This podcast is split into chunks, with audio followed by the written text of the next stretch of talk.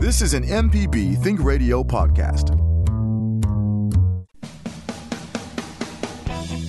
From MPB Think Radio, this is In Legal Terms, the show all about you and your rights. I'm Liz Gill with Professor Richard Gershon of the University of Mississippi School of Law. We're pleased to welcome to the broadcast Betty Bradley, Assistant Dean for Admissions and Scholarships, and Jason Derrick, Professor and Chair of the Admissions Committee, all at the University of Mississippi School of Law, who will talk with us and answer questions about going to law school. How do you get in? What can you do with a law degree when you finish? It's an encore broadcast from December 3rd, 2019, so we can't take your phone calls. This is In Legal Terms on MPB Think Radio.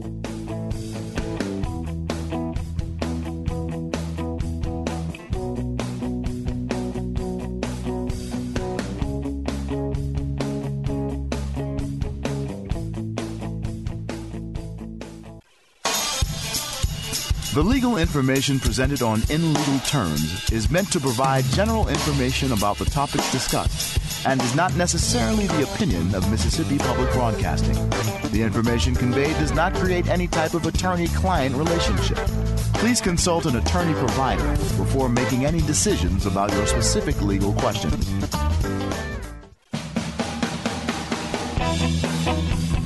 Welcome to In Legal Terms from MPB Think Radio, the show all about you and your rights. I'm Liz Gill with Professor Richard Gershon of the University of Mississippi School of Law. Hello, Professor Gershon. Good morning, Liz, and I'm really happy you had the idea to talk about how to get into law school and why people should attend. And I'm really happy that Betty Bradley, who's our Assistant Dean for Admissions and Scholarships, and Jason Derrick, who's a professor here, who also is chair of our admissions committee, were willing to be on the show to talk about this because they're the experts. So why don't we talk a little bit about this? First, Dean Bradley, why don't you talk a little bit about your background and how you ended up in admissions? Sure, and thanks so much for having us today. I am from Mississippi and went to school here, graduated from this fantastic law school about 10 years ago, which is hard to believe. And then I went into private practice for several years before returning to the law school to teach legal research with Professor Derrick, who's our legal writing counterpart. And I was also the pre-law advisor for all of the University of Mississippi undergraduate students. So during that time, I got to know the student side of admissions very well, which kind of led me to my current position. Fantastic. And Professor Derrick, what about you? I actually graduated from this prestigious law school also a really long time ago, and have been teaching legal writing here for I think this is my 20th year, and I was really happy to discover when I came to law school that writing was such a big part of what we do.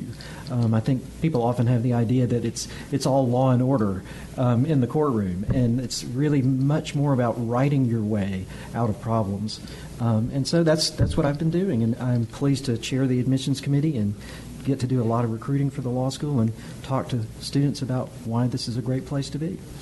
Well, these are two wonderful colleagues, and if y'all could talk a little bit about what are the requirements for getting into law school? For example, do I have to have a bachelor's degree? Well, you do have to have a bachelor's degree, and real-world experience is very important too, but that bachelor's degree is a requirement that the American Bar Association requires for us to remain accredited by them. So we pretty much play by their rules. Right. I think a lot of bars actually require as well that you have to have a bachelor's degree before you can sit for the bar, even if you don't go to an ABA-accredited school. But can we talk? Can we get off the topic a little bit for that? I mean, so why is it good to go to an ABA-accredited school? We're ABA-accredited, Mississippi colleges, both schools in Mississippi are. Why is that important?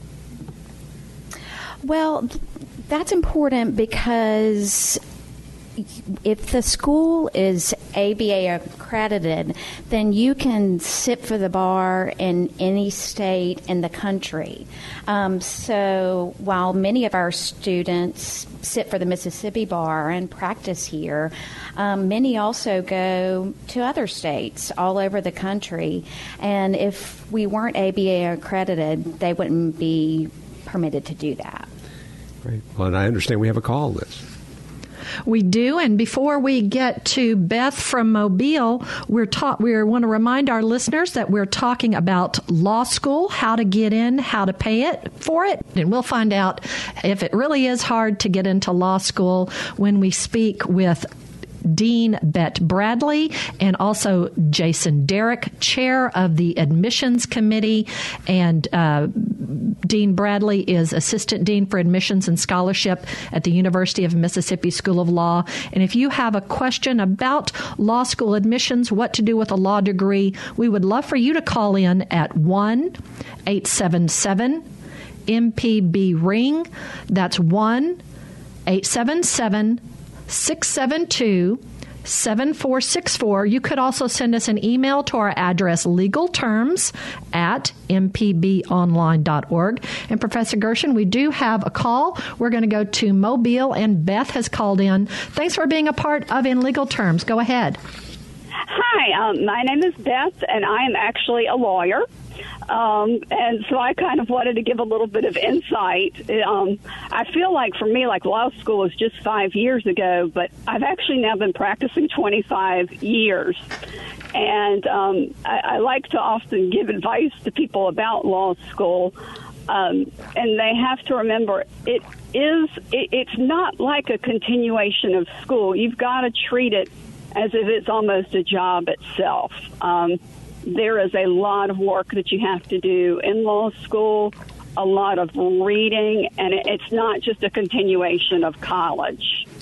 And I would always caution people about that, because I think in that main thing, what you're doing in the 3 years is you're changing the way you think, and more so than learning the law. I mean, you do learn a bit of the law, like what is a contract and some things like that, but it's more a way of changing the way you think, and people really need to be prepared for that. And also, it is a hard profession. It's definitely not what you see on TV, and it's not an easy job to leave, at night and put it totally out of your head. But it is very rewarding. I do labor and employment law representing management, and so a lot of what I do is not even the, fighting all the time in court. I'm doing a lot of counseling, which is something I really enjoy, of keeping people out of trouble before they get in trouble. Hi, Beth. This is Jason Derrick. Are you available to come recruit for the law? because I think that was all really, really good advice. Yes, that was spot on. We have a really broad range of students here at the University of Mississippi Law School, ranging from folks who've just gotten out of college to what we call non-traditional students. And it's so funny to see how often those non-traditional students cope so much better with law school because they have actually been out in the world.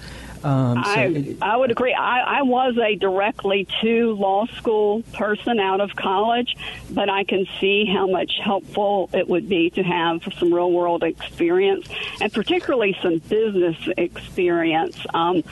I was going to be a psychologist, and my father was a lawyer, and when I finally decided to be a lawyer, and he was a labor and employment lawyer, so of course I wasn't going to be a labor and employment lawyer, and here I am now. But, one of the things he told me was learn some accounting. So I did that my senior year of college, because that seems to be very important. Lawyers do need to always understand financial things, because they've got to always be keeping their clients' financial interests at heart as well. Thank you, Beth. We really appreciate hearing your wise and well-learned advice. Thanks for calling in. And then we do have one more call to get to before our break. Let's go to Roger in Florence. Roger, thanks for calling in to In Legal Terms. Well, thank you for your program. Some of the comments already have has made me think of a couple of things. When I was, I think it was before I was on the bench, I did a lot of lecturing on ethics and other things. And one of the things I would remind lawyers of is that we are in the dispute avoidance and dispute resolution profession. And the writing that's been emphasized already this morning is largely a dispute avoidance. And alternative dispute resolution, which I was championing 25 years ago, is dispute resolution. You can resolve through litigation, but avoidance is the most important thing. But the reason I called, really, was to ask the question. I don't know if you have the answer handy, but when I went to Jackson School of Law at night, and I was 35 years old when I graduated, so I have that life experience that's been mentioned as so bad. But the question has to do with the fact that I've heard lately that there's been some concern over the rate of passage of the Mississippi Bar. When I passed the bar, 15% passed. That included people who had taken it for the second, third, multi-times, because it was there were a lot of historical and political reasons for that. 15%. But nowadays, it got up pretty high, and then I understand that it is faltered a little bit. I don't know if that's Mississippi. But the question specifically was, how does Mississippi bar exam passage rate compare with other states? And I'm just going to hang up and listen. Thank you, Roger. Thank you, Roger. Yes, there has been a national trend in the last few years. Bar passage is down all over the country. And our pass rate this past July, so the Mississippi Bar, like other states, is offered twice a year in February and July. Our pass rate this past July for first-time takers was 88.6%. And, of course, our goal is for 100% of our students to pass the bar, but we were pretty proud of the 88.6%. Do we have the overall pass rate for Mississippi? Well, why don't we take a break, and Dean Bradley, you all can gather some facts and figures to find out what the pass rate is for Mississippi. We are talking with Dean Bradley and Professor Derrick, both of the University of Mississippi School of Law. We're talking about law schools, how to get in, how to apply, what you can do afterwards, how to pay for it. Give us a call with your questions, 1-877-MPB-RING. That's 1-877-672-7464. You could also send us an email to legalterms@mpbonline.org. Are more or less people applying to law schools? We'll tell you after the break. You're listening to In Legal Terms on MPB Think Radio on this Giving Tuesday.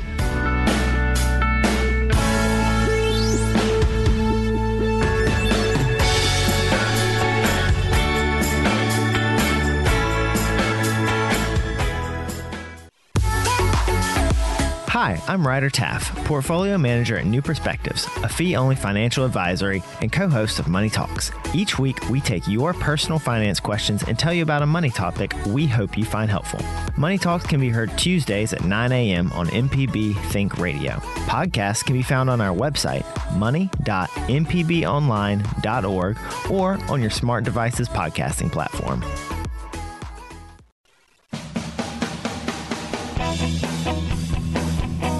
Welcome back to In Legal Terms. Not everyone has a chance to listen to our show live. If you've missed any of our program, you can listen to the whole show at our show's website, inlegalterms.mpbonline.org. It's also available on the MPB Public Media app, as are all our local shows.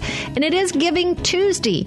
So if you enjoy this program, if you enjoy our news, if you enjoy the music programs that we have, we would love for you to support us. You can do that at our website, mpbonline.org.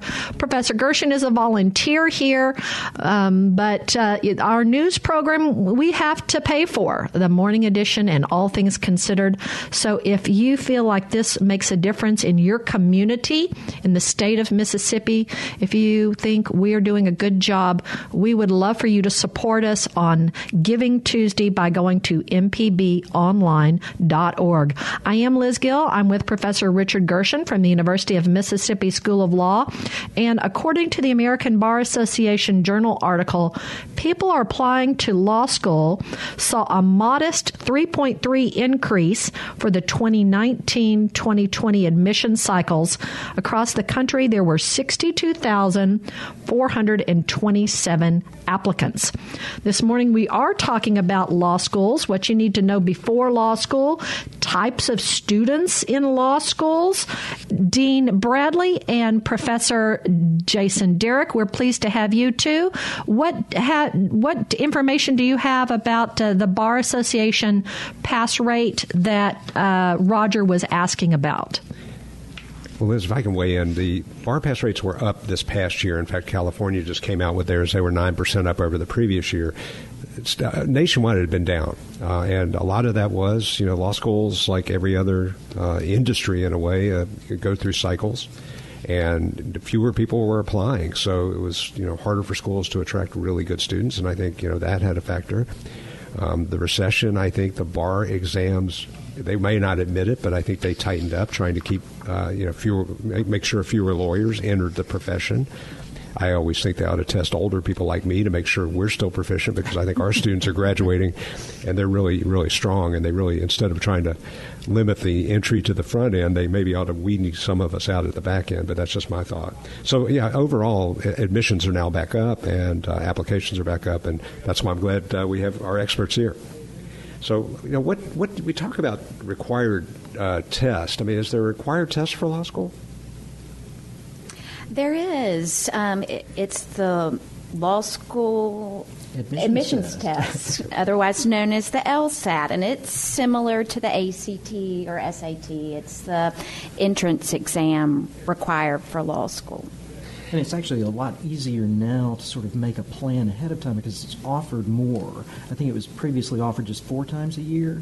It was, and now it's offered 9 times a year because this past July it went to digital format. So it's fully digital now and offered 9 times a year. And it's very possible to prepare for that test.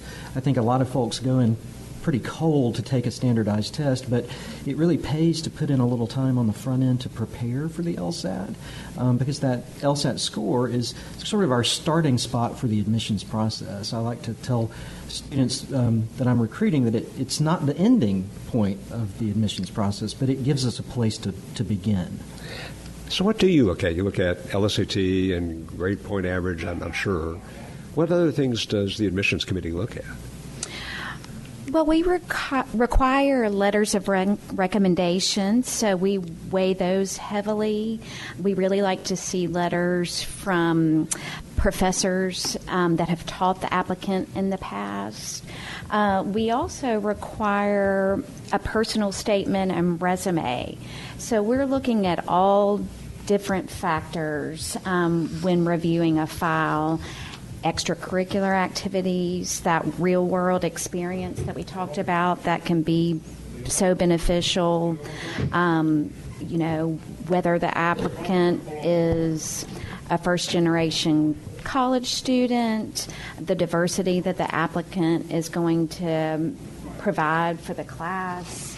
There are so many different factors that we consider. We really do what we call a holistic file review. So while that undergraduate GPA and LSAT score are really important, there are other things that are heavily considered? I think the goal probably of the admissions committee, and our dean, Susan Duncan, has done a great job of assembling a committee that is really diverse. I think the viewpoints of the folks reading those files are very different, and so we're able to really assemble a class that reflects a diverse group of viewpoints, and that's, I think, probably our primary goal. Absolutely.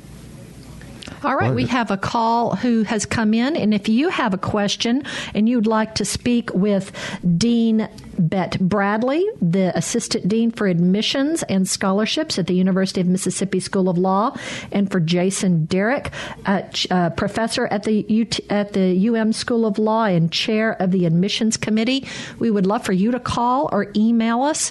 Our number is 1-877-MPB-RING. That's 1-877-672-7464. Our email address is legalterms@mpbonline.org. And we're going to go to Mobile. And Camille is on the line. Thanks for calling in today. Camille, go ahead. Thank you very much for helpfully answering this question. If a lawyer in one state is disbarred due to, as a punitive measure for some things that he's done, can he go to, or she, he or she, go to another state, take the bar exam there, and become a member of the bar there and practice? You know, it's a great question, Camille. Thank you for asking that. Actually, that really depends on that bar, and a lot of times when people are disbarred, they first of all, they have to notify any other organization that they apply to, any other bar organization, that they've been disbarred or disciplined, even disciplined in another state. It's really then up to that state. And so it might be that after a period of time, this person shows that they've rehabilitated themselves. I have to say it's going to be a hard process. Once you've been disbarred in one state, it's going to be very, very difficult to become a lawyer in another state. Well, that's good news, man. Thank you. I think we do a pretty good job of policing ourselves, to be perfectly honest. It's the bar. We've had Adam Kilgore, who's the counsel for the bar, on, and they really do. We hold our professional standards very high, and students here, when they apply to the bar, have to report everything that they've done: speeding tickets, any arrest or anything like that. So certainly, a lawyer applying somewhere else would have to talk about any drug arrests they had, any felonies, any disbarments. Now, let's get back to admissions. And, we talked a little bit about the what you look at in a file. I was a pre-med major. You can see how that worked out. And in pre-med, we had to take certain classes. I had to take calculus and organic chemistry. Is there such a thing as really a pre-law major? There is not a pre-law major here. There is that offering at some other schools. You can major in anything and go to law school, which is one of the beauties of going to law school. We really like to have those diverse viewpoints and perspectives, and this is one of the things that adds to that. So there are no prerequisites. There are no required courses. We welcome any and all majors. I tell my recruits often when the question is, what should I major in? I think you major in the thing that you enjoy. You major in the thing that you really love, because you're going to get better grades if you're studying something you enjoy. And that GPA is an important part of our application process. But we've had journalism majors, Chinese majors, biology majors, math majors. I think all of those different perspectives really add to the richness of our class. There are some recommendations that we give to students, particularly if you were pre-med and you're used to science classes or business or math or something and haven't had a lot of courses that require a heavy amount of reading and writing. We recommend you adding some of those courses if you haven't had them, because you're going to be doing a lot of reading and writing in law school, and the critical thinking skills that you gain from those classes are really important. Well, now you mentioned the breadth of backgrounds that people have, and I was excited to hear that we have a 3+3 program with the engineering school. And how does that work? We actually have 3+3 programs with engineering, business, liberal arts, journalism, and legal studies now, which is really exciting. So we've got agreements in place with those undergraduate departments on campus that allows students to finish their undergraduate coursework in 3 years and then come to law school. So their first year of law school is technically their last year of undergrad. They receive their bachelor's degree after their first year, and it shaves a year off. So for students who know that law school is the end goal, it can really be beneficial from a financial standpoint. Well, that sounds great. And how does somebody get admitted to that 3+3 program? They have to do it while they're in college, obviously. So how would you assess somebody like that? So they would talk with their undergraduate advisor and department and express their interest in the 3+3. And then their advisor would help them with meeting the undergrad requirements. And then the admissions process from our standpoint is the same as it is for other applicants. There is a place where they would indicate to us that they were 3+3 students, but the admissions standards are the same. Sounds great. Now, Liz, I understand we need to take a break. We do. We're talking with Dean Betty Bradley from the University of Mississippi School of Law and with Professor Jason Derrick, Chair of the Admissions Committee at the University of Mississippi School of Law, about applying to law schools. If you have a question about yourself, maybe you've got some grandkids you've got a question about, we would love for you to call. Our number is 1-877-MPB-RING.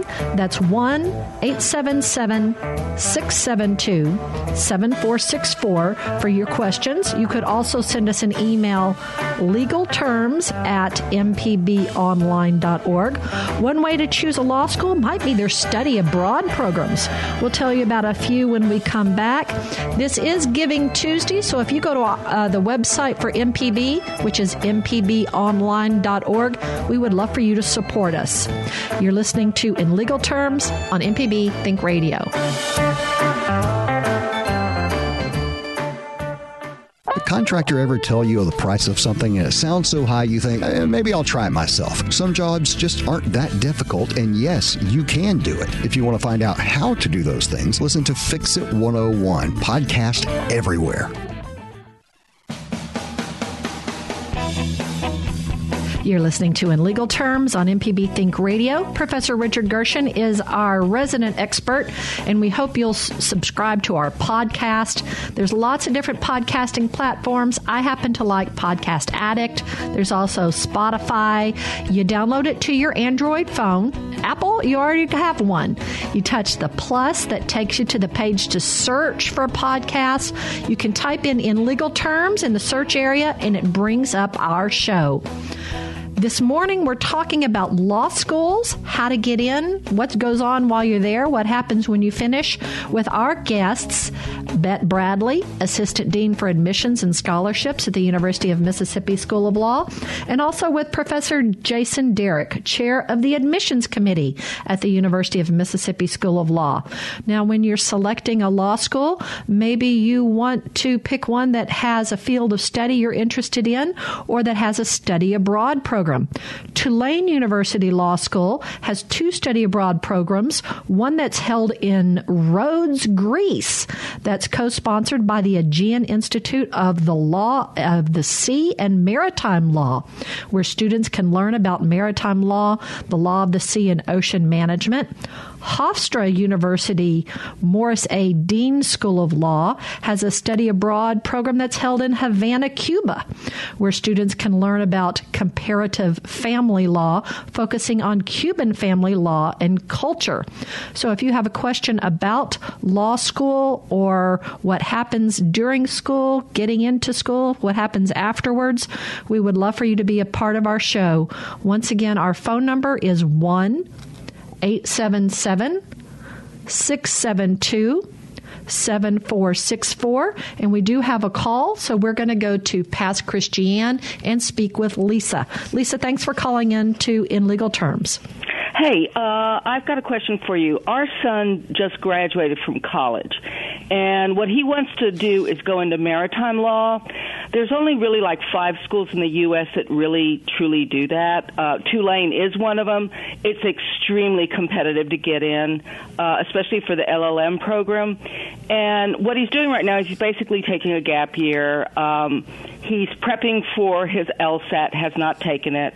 I'm just wondering, what is it like to try to apply to a law school abroad? He's looking at the ones in the Scandinavian countries because they do maritime law, maritime resource law. And how is that for trying to practice law in the U.S.? Can I just make a recommendation? One thing that to think about is that, and we'll talk more about graduate law programs, I think it's better to have an American law degree, to be able to take the bar, an ABA-accredited law degree, take the bar any state in the country. There are graduate programs. I did a graduate program in tax law, for example. So you don't have to go to law school where that program is. Somebody could go here, for example, and then go to Tulane's LLM program in maritime law to be specified. So I would not get into the foreign market. It's a little bit harder for those students to come back and practice law in the United States. They have to then take another year as a foreign lawyer to get a degree in an ABA-accredited school to take the bar. So I would not recommend that. I have a question. Am I still online? You bet. Yeah. I have a question. I understand your point. The thing is, for maritime, there's 5 schools. That's it. Okay. Roger Williams is kind of out of the question. It is extremely narrow and beyond competitive. Tulane is also.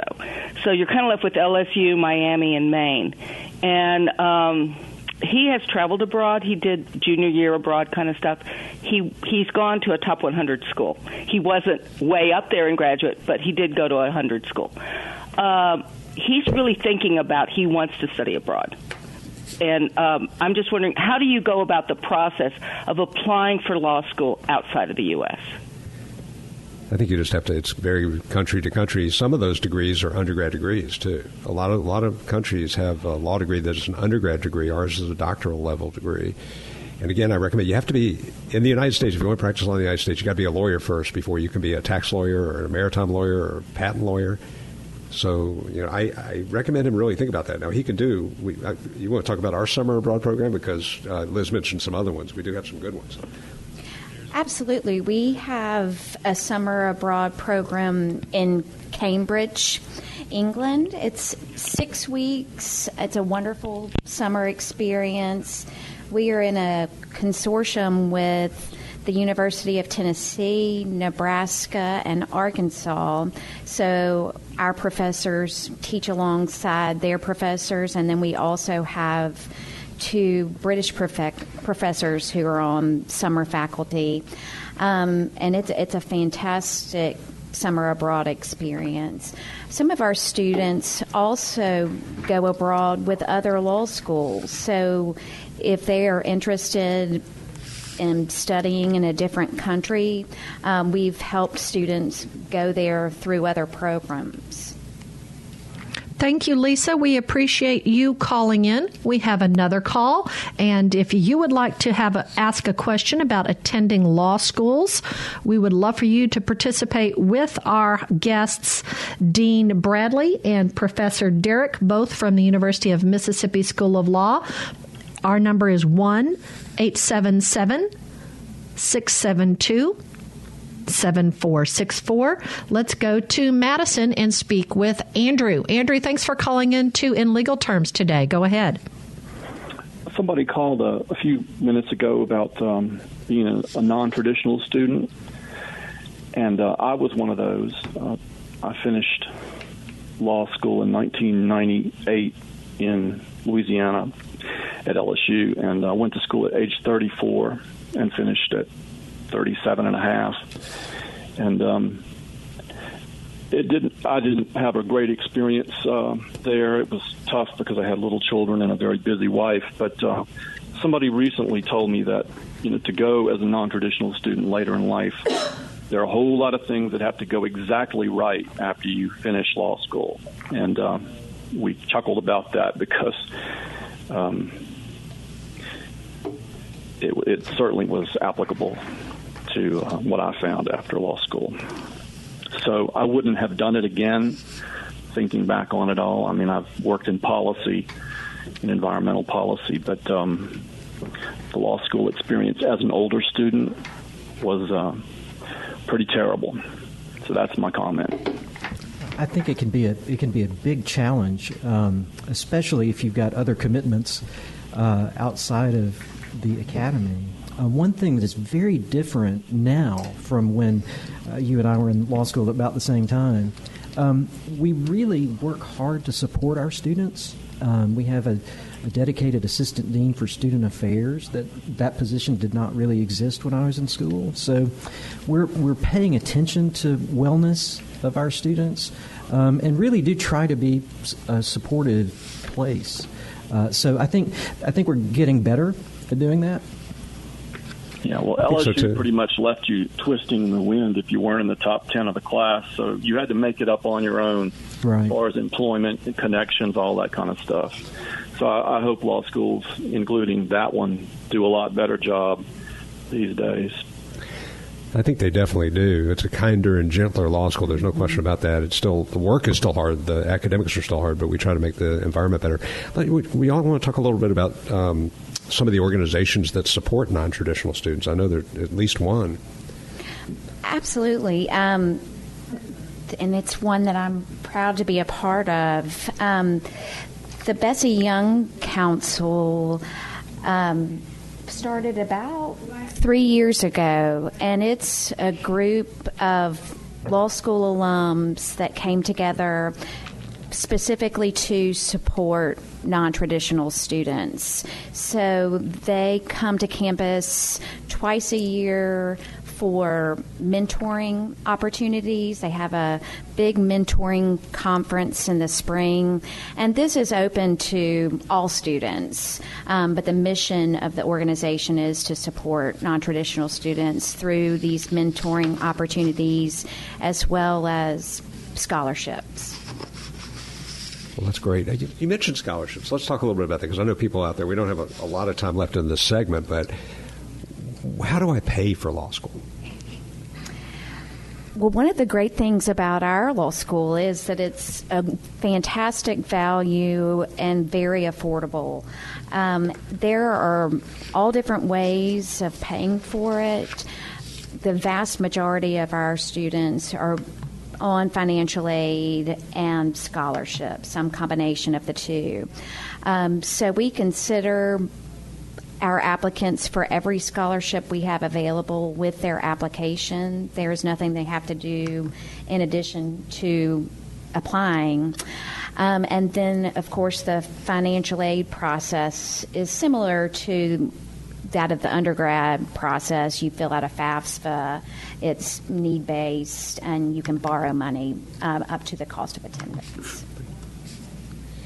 Well, that's great. I've always, I've been impressed with the affordability. We're regularly ranked as one of the most affordable law schools in the country, and that makes a difference for someone applying to think about the kind of debt load they may have.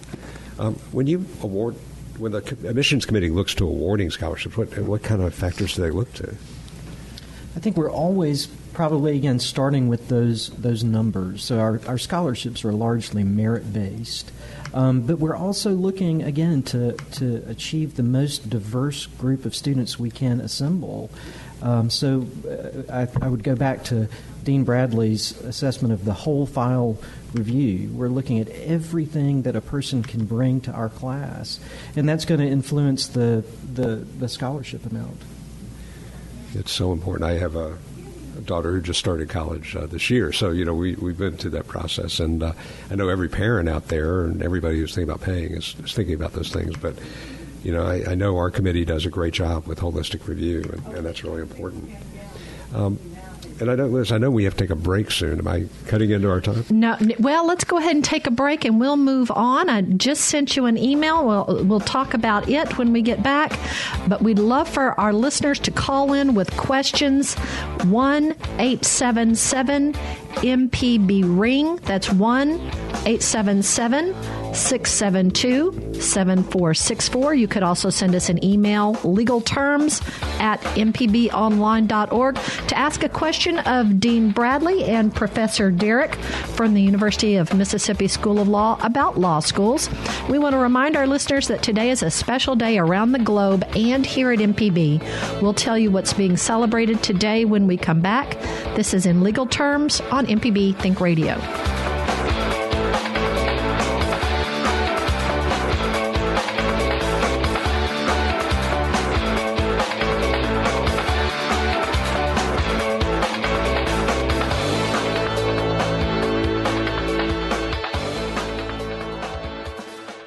Contractor ever tell you the price of something and it sounds so high you think, maybe I'll try it myself? Some jobs just aren't that difficult, and yes, you can do it. If you want to find out how to do those things, listen to Fix It 101, podcast everywhere.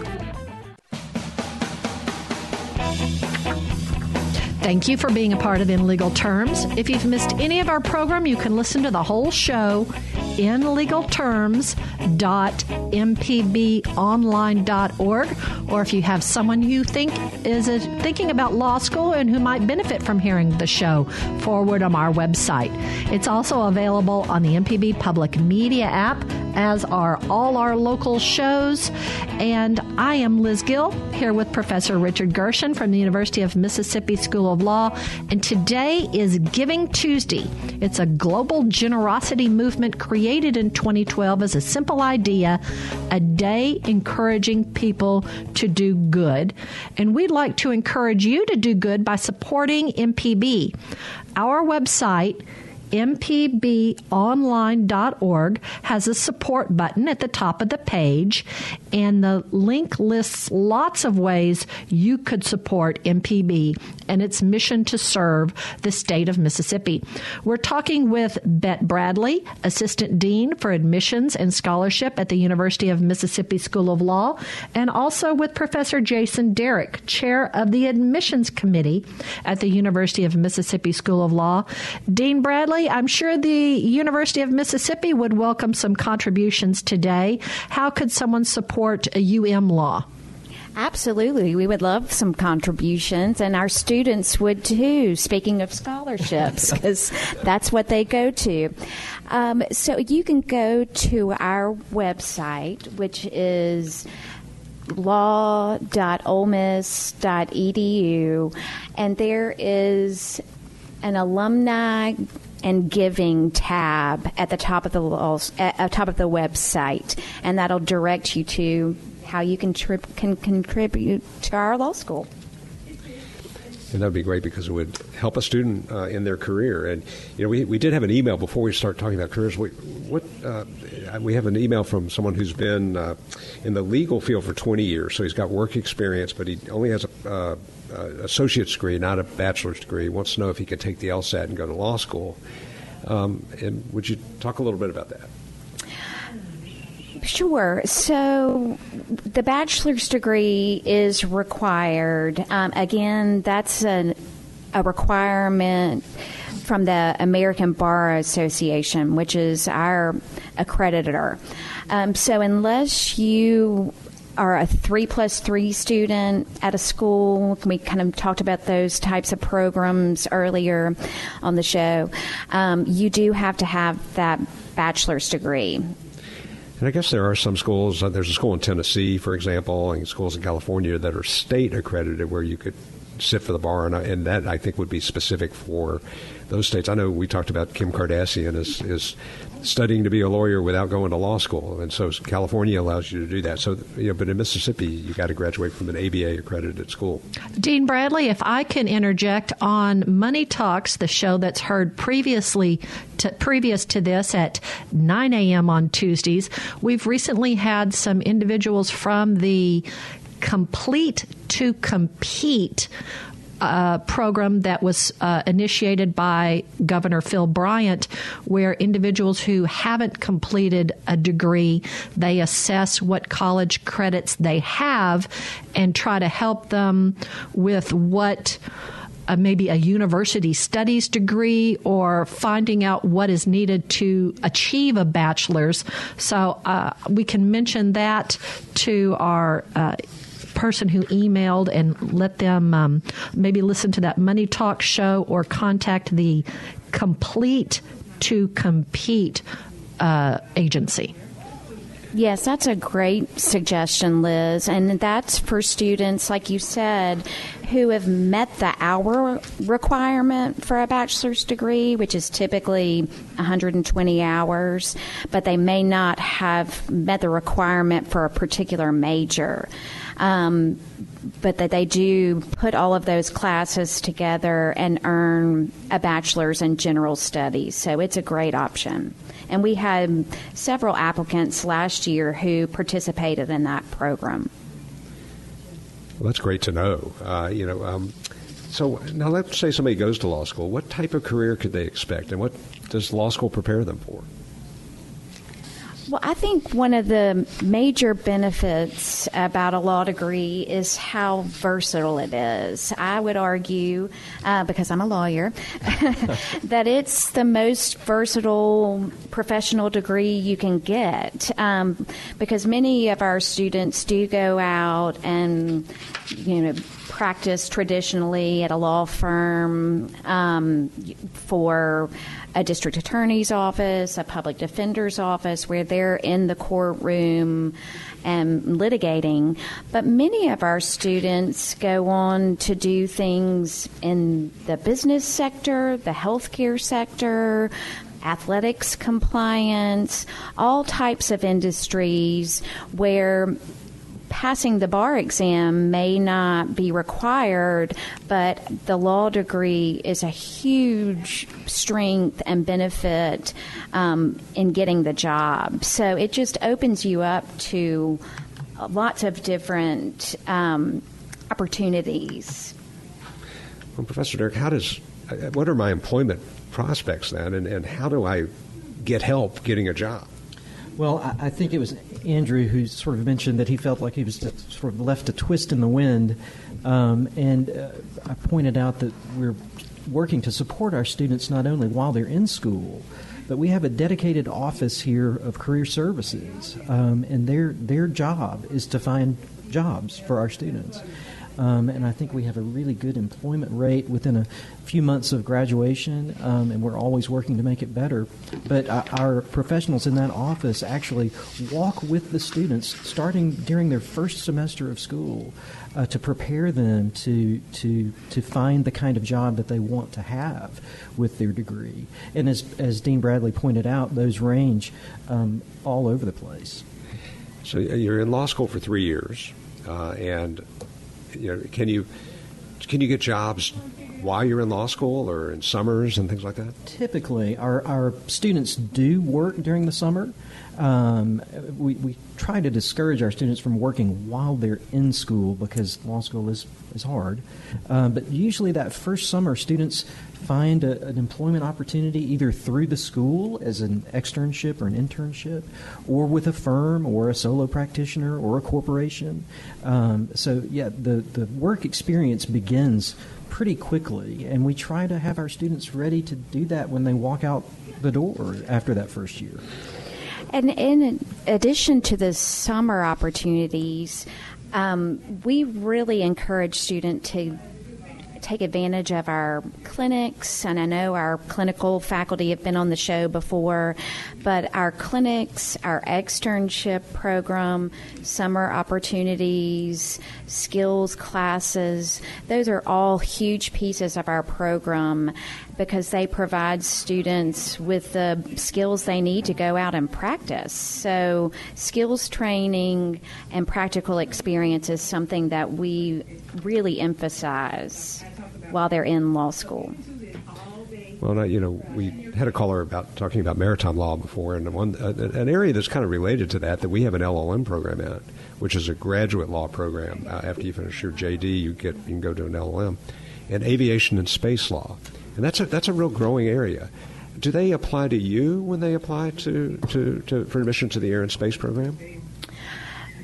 It is a separate admissions process because the requirements are a little bit different. And so we have co-directors of our Center for Air and Space Law.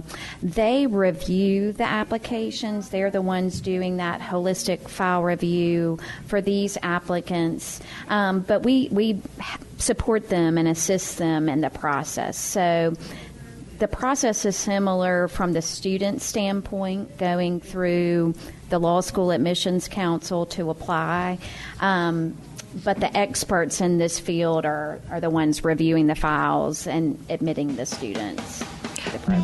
Thank you so much, Dean Bradley and Professor Derrick, for being on our show today. Thank you for having us, Liz. That's going to wrap us up for today's In Legal Terms. We thank Java Chapman and Michelle McAdoo and Jay White for helping us out here in Jackson, and for Professor Gershon, who hosts from the University of Mississippi School of Law in Oxford. I'm Liz Gill. Up next is our Tuesday Southern Remedy show, Relatively Speaking. We want to remind everyone it is Giving Tuesday. So if you value the programming, if you feel like we're doing good in the world, we would like your support at mpbonline.org.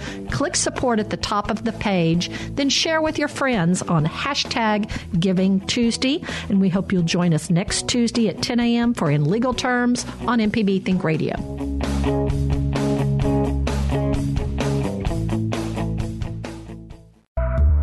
This is an MPB Think Radio podcast.